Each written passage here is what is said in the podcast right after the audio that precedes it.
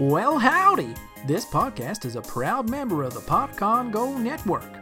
Podcon Go, family friendly shows that are fun for everyone.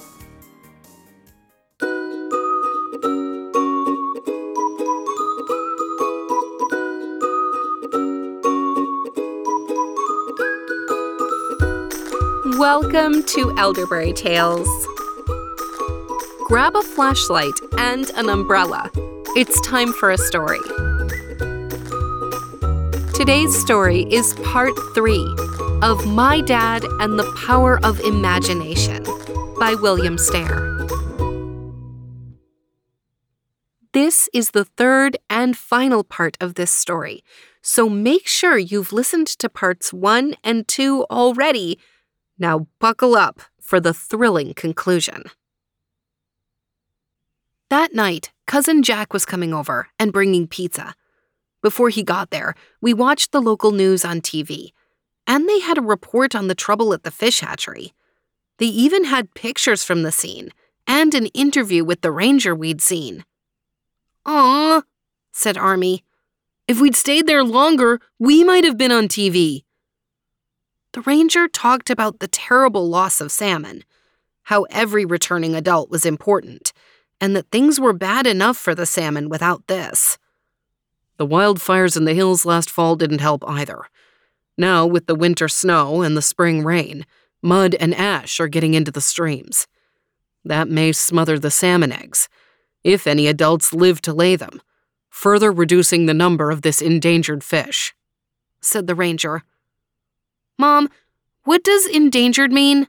I asked. It means the number of salmon returned to the streams and creeks like Issaquah Creek is becoming dangerously low. And if not enough new salmon are born, they could disappear completely, replied Mom. This is a problem that has been getting worse for years, added Dad. Maybe a superhero should do something about it, I suggested. Dad laughed.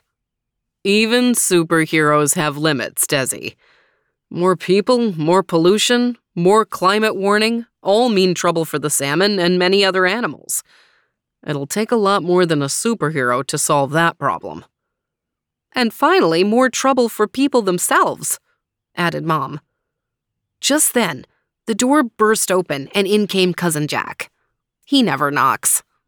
How are my favorite relatives who love pizza? He yelled.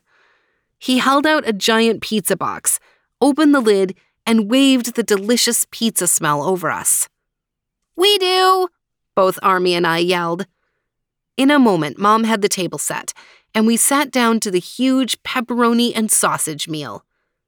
While we were eating, Mom and Dad told Jack about the attack on the fish hatchery.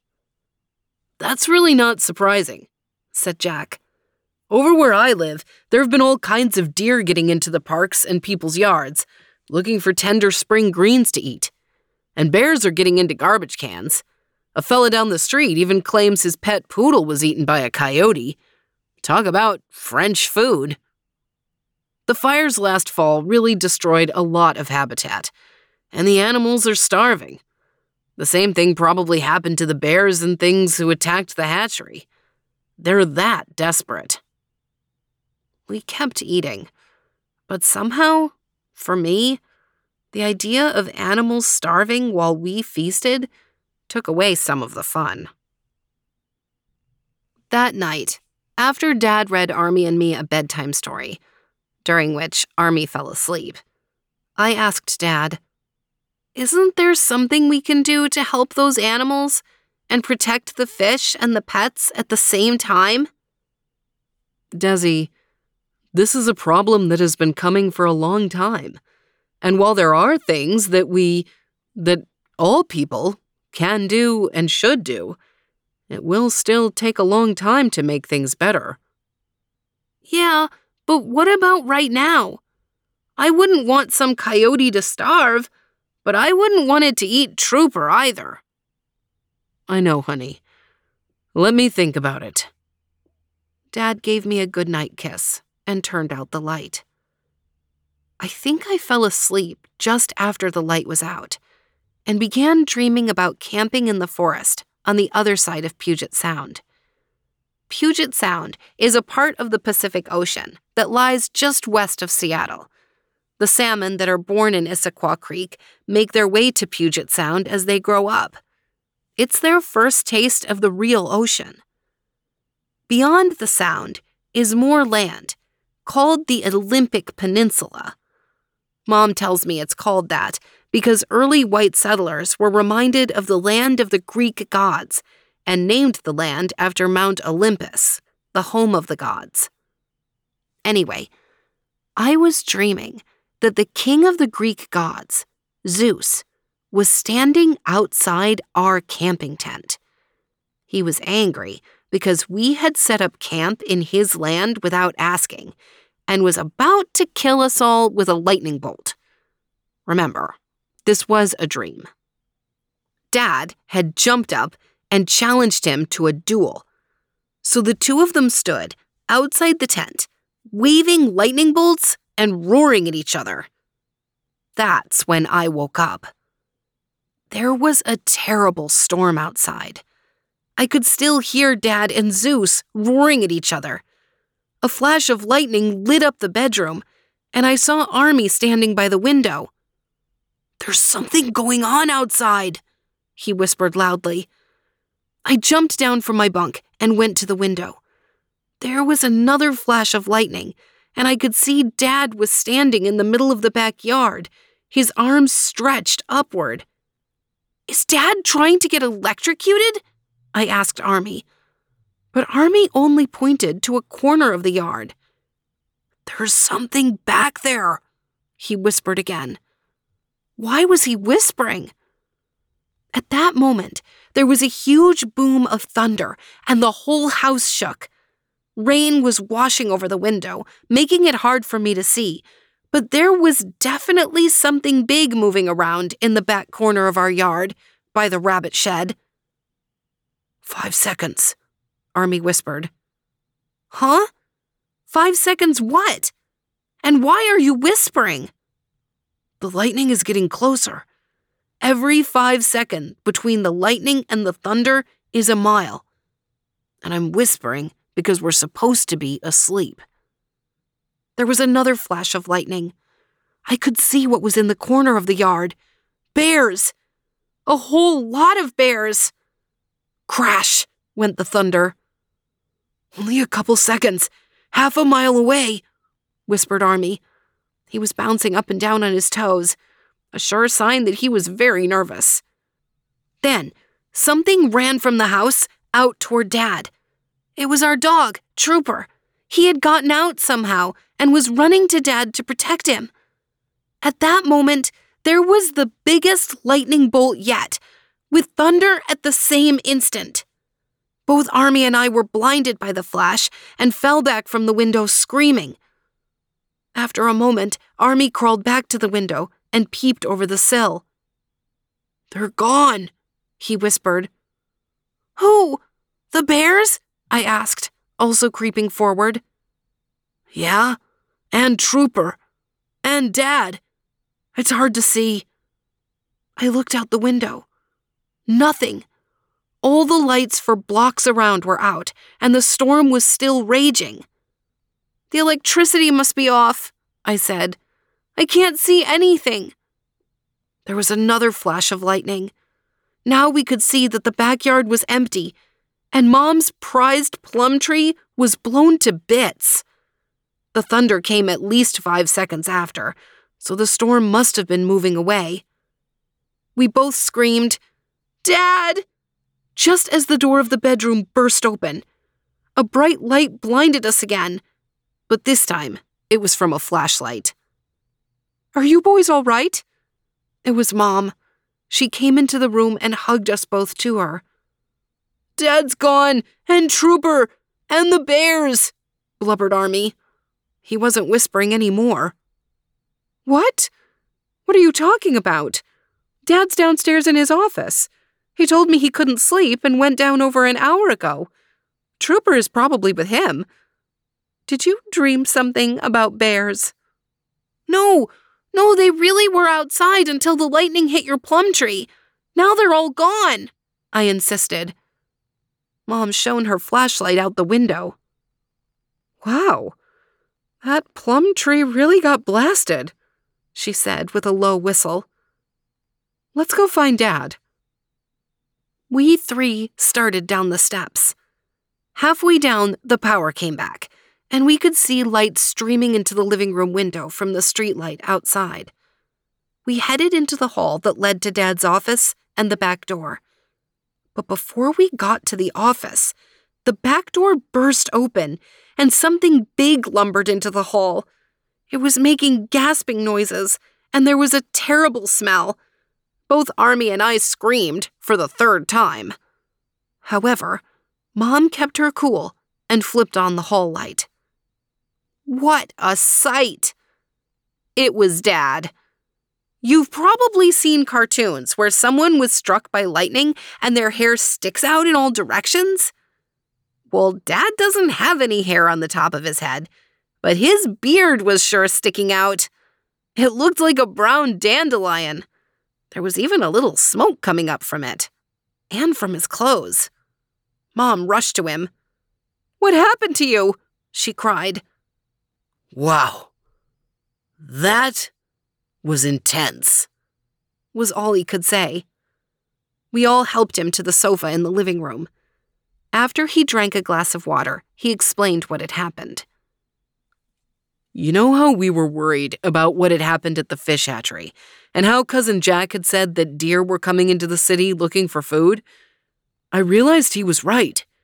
The same thing was happening with the predators, like the bears, coyotes, and others. The wolverines? I asked. Yes, those too. I decided I could use my power of imagination to bring those animals together and then move them to safer land where there was still plenty of food. But, Dad, you said a superhero couldn't solve that problem, I reminded him. And that's right. Only people realizing how bad things are getting for the natural world can solve these problems. But even so, I felt you were right, Desi. I had to do a little something to help right now. So I went into the backyard and concentrated on imagining all those animals that had attacked the hatchery coming into our backyard. Somehow, I must have also imagined a storm. And sure enough, as the animals appeared, so did that terrible storm. But it worked. I was able to imagine all those animals in a safe place with their natural food and a chance to live normally. All those bears, the coyotes, and even the wolverines are now on the other side of the Cascade Mountains, far to the east of here, and in lush forests untouched by fire. At least for now, added Mom. What about Trooper? asked Army. What about him? replied Dad. Where is he? He was in the backyard with you when everything disappeared. Oh no. Did I send him to the other side of the mountains too? said Dad in horror. Just then, the front door opened and in came Cousin Jack. Hey, favorite family. How are you doing? That was one heck of a storm, huh? Power out all over town. Although it came back on as I was driving over. Everybody okay? Ben, you look a little toasted. Dad smiled sheepishly, but said nothing. I do have one question, though, continued Jack. What is Trooper doing on your roof? We all laughed with relief. Give me a hand with the ladder, will you, Jack? said Dad. And so ended our first adventure, with Dad being a superhero.